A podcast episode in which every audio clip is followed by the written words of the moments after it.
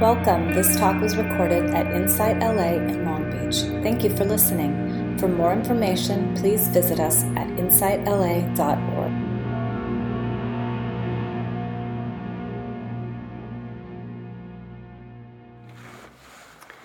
So last week, um, we began to explore a topic called Radiant Mind. And um,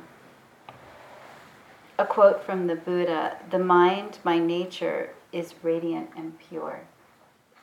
And the question that we proposed is um, what gets in the way? Right? What are the obstacles to that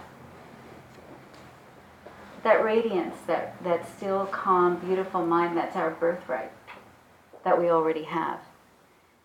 And we explored um, some of the obstacles called the hindrances and the, the friendly visitors that obscure this radiance and this stillness.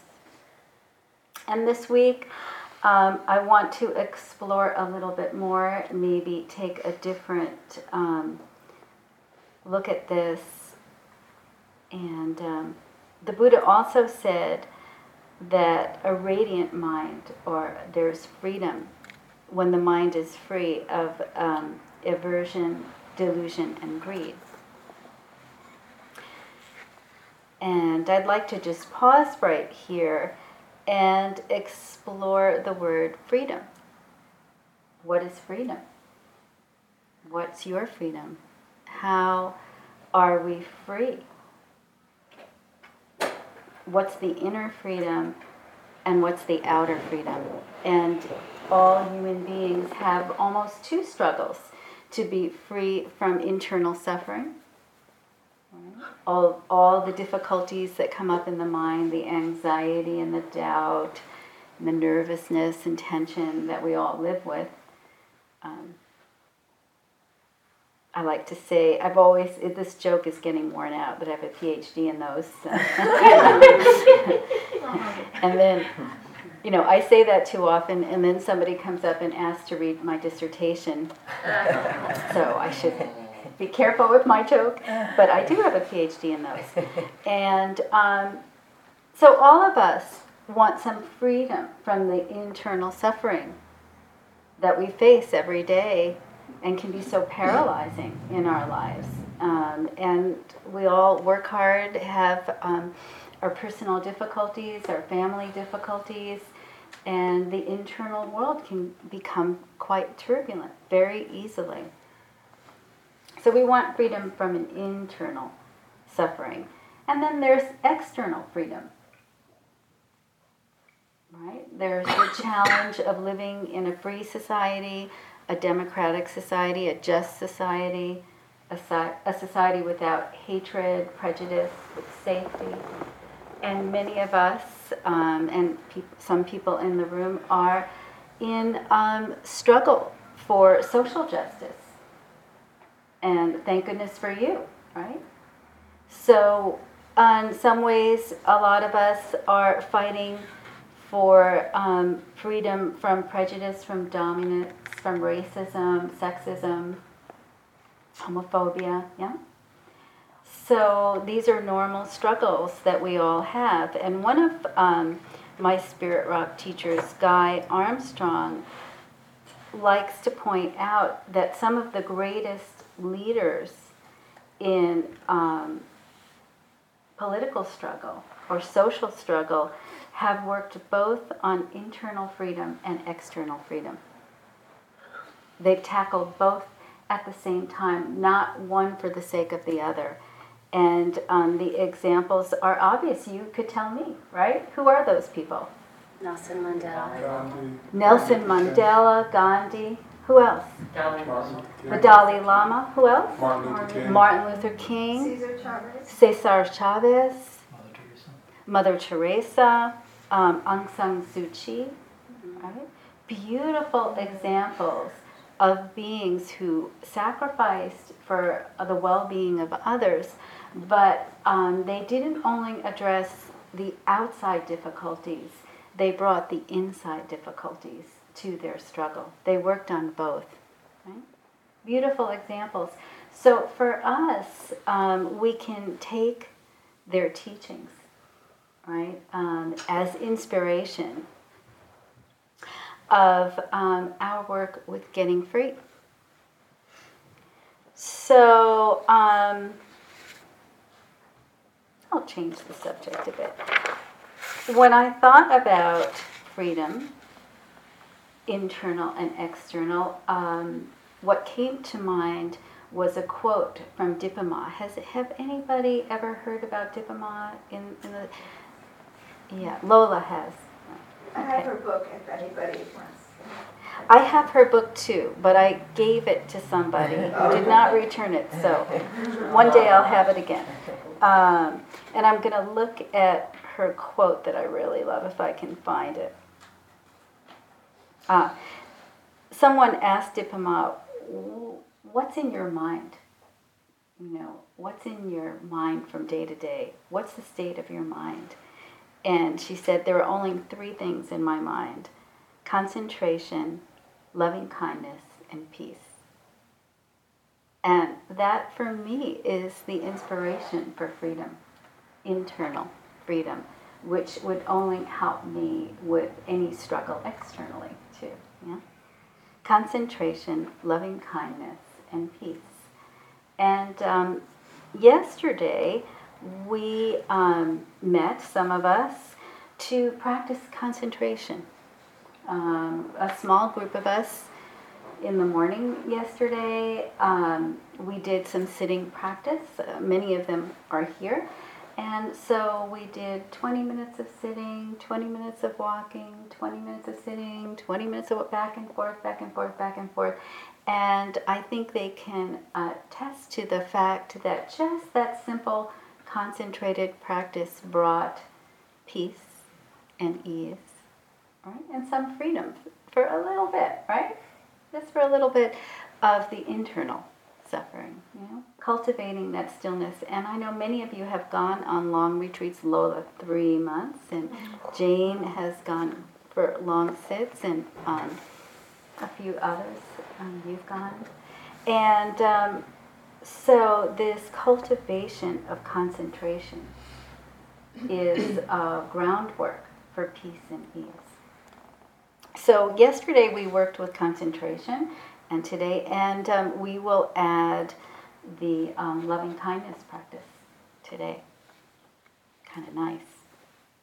I'm starting to feel really happy. you know, that warm feeling of um, sharing the blessings of practice with a community. It was just the sweetest thing. The sweetest thing. There's not little else that's better than that to have beautiful community to practice with.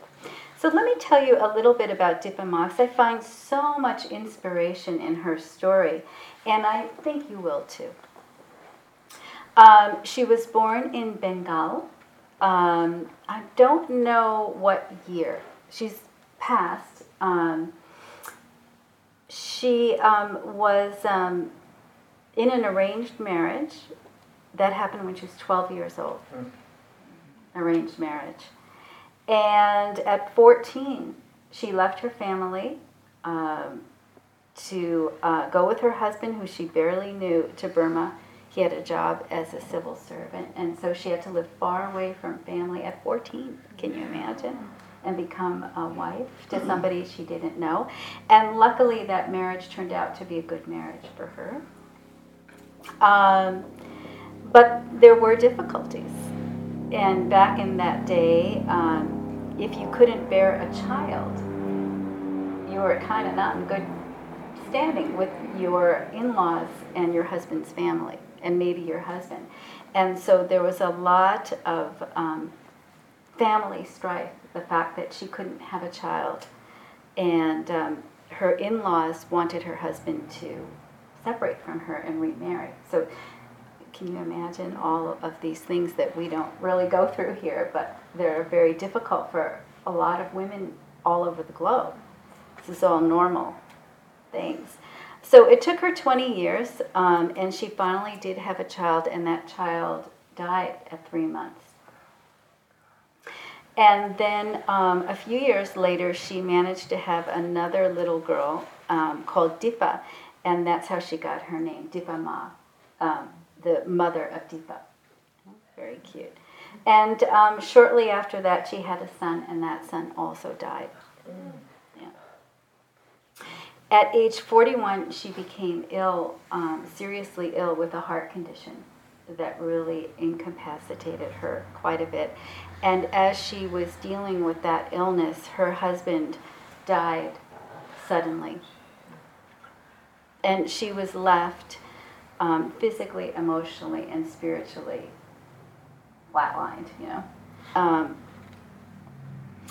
and um, I think there were also accounts where she wanted to meditate and practice, and I think her husband said no.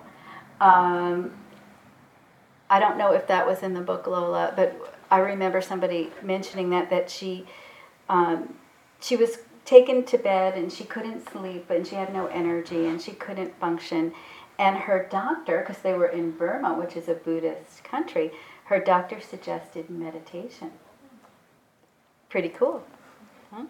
So um, she took herself off to a monastery, and it said she was so weak, um, she had to crawl up the temple stairs to get there. And this is a quote from her.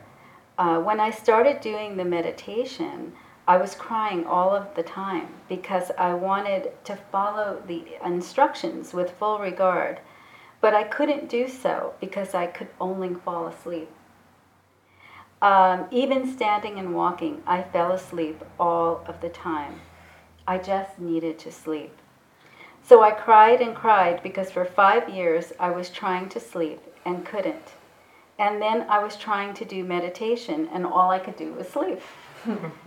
I think some of you have felt this way, yeah? Um, I was trying so hard not to sleep, but I still couldn't. So she went to her teacher, and the teacher said, Well, if you're falling asleep, just sleep mindfully. Um, right? Follow the instructions, and when you fall asleep, sleep mindfully, which she did for several years. She fell asleep. And she had the faith to keep practicing. I don't remember how many years she slept in the meditation hall, but it was a good amount. And then that ended. And I know myself similarly, and I do not compare myself to Dipa Ma, so please don't think that I do. Um, when I started to meditate, um, I also slept in the meditation hall for a long time. And I would wake up to um, crave deeply the place where I meditated had a bakery. It was an ashram. And so when I would wake up from sleep, I would start to crave the um, chai and the spiced coffee and the great things they baked. So my meditation experience, for I believe, for about two years was craving, eating, and sleeping. but it ended. You know, and that's the thing. It does end if you have the faith and the determination um, and the willingness to stick it out on your cushion. These things pass. They're just visitors. Right? Um, so um, Sharon Salzberg, who um, was her dis- uh, student, and Joseph Goldstein um, said, um, sh- her sense of understanding the fragility of life translated into tremendous love and care. So um, as she began to practice she developed this incredible presence of loving kindness that everyone could feel. And she was known to just take people in her arms. Um, and the comment about her is if you were with her, you just felt this shower of love. She radiated, radiated love because she had suffered so much. And that suffering brings such enormous compassion and capacity to care. She also developed very high states of concentration and was um, an extraordinary practitioner. And um, Joseph and Sharon did bring her to IMS, and she taught there. So, um, However, difficulties still in, ensued. She had to raise her daughter by herself in great, great poverty and working, you know, not an easy life. But she still um, managed to practice with, keep, maintain an ardent practice. And um, when Dipa married and had a son, she became a grandmother and she still had quite a bit of chores and responsibilities um, to help her daughter. And um, when someone asked her if she found her worldly concerns a hindrance, all the things she had to do, the poverty that they had to face, and she said, um, They're not a hindrance because whatever I do, the meditation is there. It never really leaves me. Even when I am talking, I'm meditating. When I'm eating or thinking about my daughter, that doesn't hinder my meditation. It's a pretty amazing thing, huh? It's inspiring to hear about her. And um, which is why, you know, we like to do sitting and walking and moving from sitting to walking to help us get that feeling of what it's like to carry the concentration and the meditation into movement into our lives. So we sit and walk and sit and walk. And here we talk too. We practice mindful speech and eating. So let's see what else I could tell you about Shikama. Um, Sharon Salzberg says, Well, I would watch her as she played games with her young grandson, both of them laughing with pleasure. Then she would get up um, and give, this is when she was at IMS. She brought her grandson and her daughter, and they gave her a little uh, cottage to live in. And so um, she was always taking care of her grandson, even while she was teaching. And um, so both of them laughing with pleasure. And then she would get up and give some meditation instructions to someone. And then she'd do her laundry by hand and hang it outside on the line. And then she'd do some walking meditation and go back into the house and sit for a while. Her grandson would be running around the room. He was quite energetic. Uh, her daughter would be cooking and watching TV, and she would meditate in the middle of all that activity. And then someone would arrive and sit down in front of her. She'd open her eyes, bless them, caress and hug them, give them some instruction, and then go back to meditating. It was all quite seamless. So, um, the thing that Sharon was trying to convey to us about her teacher Dipa Ma is that she was the same all the time. You know, she was the same person. She never deviated. And um, for a lot of us, we're um, not really, it, it takes a long time to be integrated in our practice, a long time. And um, so, in other words, sometimes you're filled with love and kindness and radiating joy and compassion. I know I'm like that in the morning when I have my coffee and I'm sitting with my dog and I'm looking at my garden. But at three o'clock, after a few hard uh, hours at work, my mind is not like that. right? A few phone calls can do it. A few emails, right? Um, so, um, or sometimes, you know, we're really practice, we're with people and we're joyful and our hearts are open because we so enjoy their company. And then we're home alone and it's hard to be alone and we're contracted, right? So we're compartmentalized. We can't always carry the state consistently. And Dipa Ma was that consistent person who was in loving kindness and concentration and peace all of the time. And so she's our inspiration. And um, I don't know if this is her quote or Sharon, so I'll read it. The practice was not meant only for, this is hers. She said, The practice was not meant for somebody in a long ago time in a faraway place, not only for Buddha sitting under a tree, or for people who have the luxury of leaving their responsibilities behind.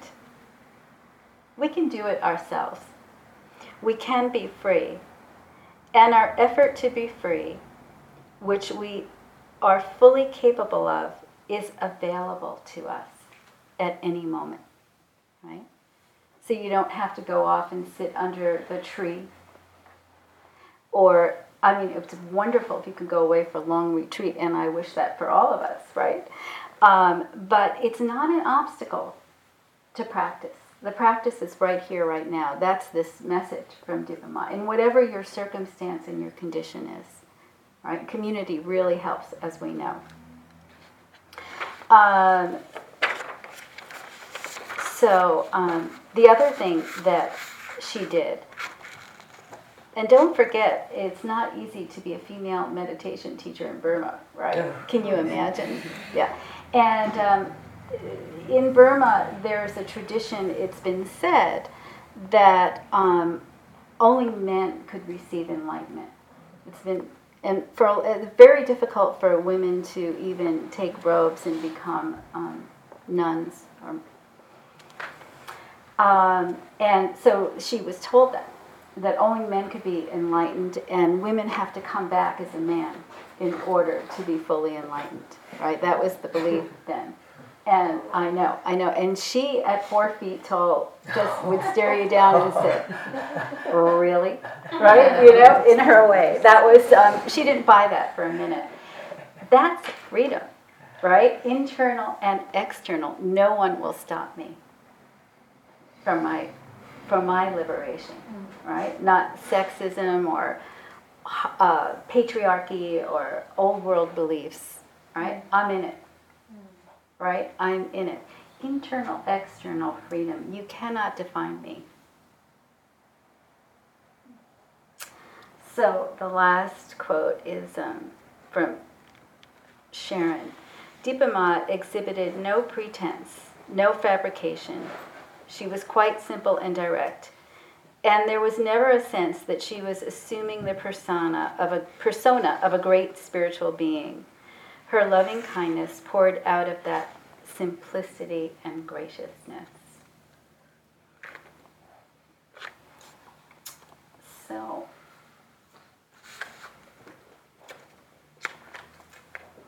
so I'll stop here. Um, the next time um, we meet, I will um, also tell you about another amazing woman practitioner from, I think, Thailand, another country where very rare to have a woman teacher.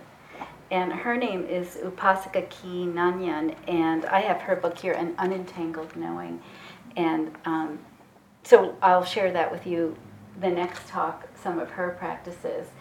But um, the reason why I bring this up now is I love this title, An Unentangled Knowing, right? How do we get out of the entanglement of our mind to know, to taste freedom? So what we'll do now is um, it's our tradition in this group to break up into small groups and to practice some mindful speaking and mindful listening. Yeah. And what I'd like you to reflect on as a topic is um, what is your definition of freedom?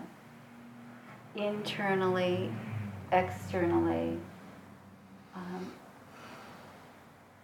where is it that you would like that taste of freedom? Or another way to go about this is when have you tasted this freedom? Right? Because you all have, we're just not always mindful of it. We have many, many moments where we are coming from loving kindness and peace, right?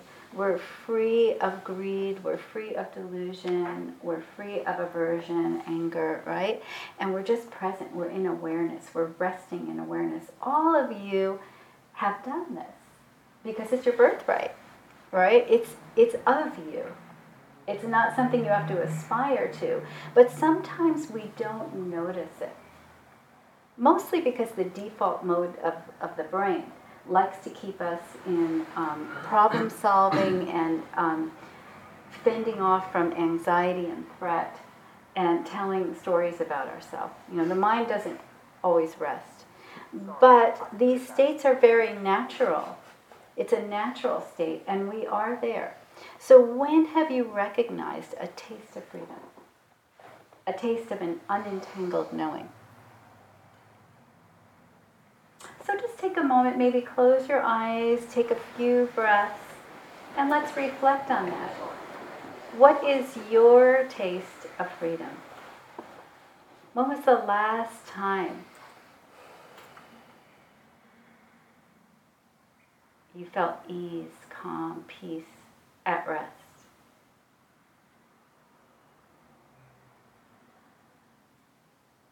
Not perfectly, even a moment, a second, a touch.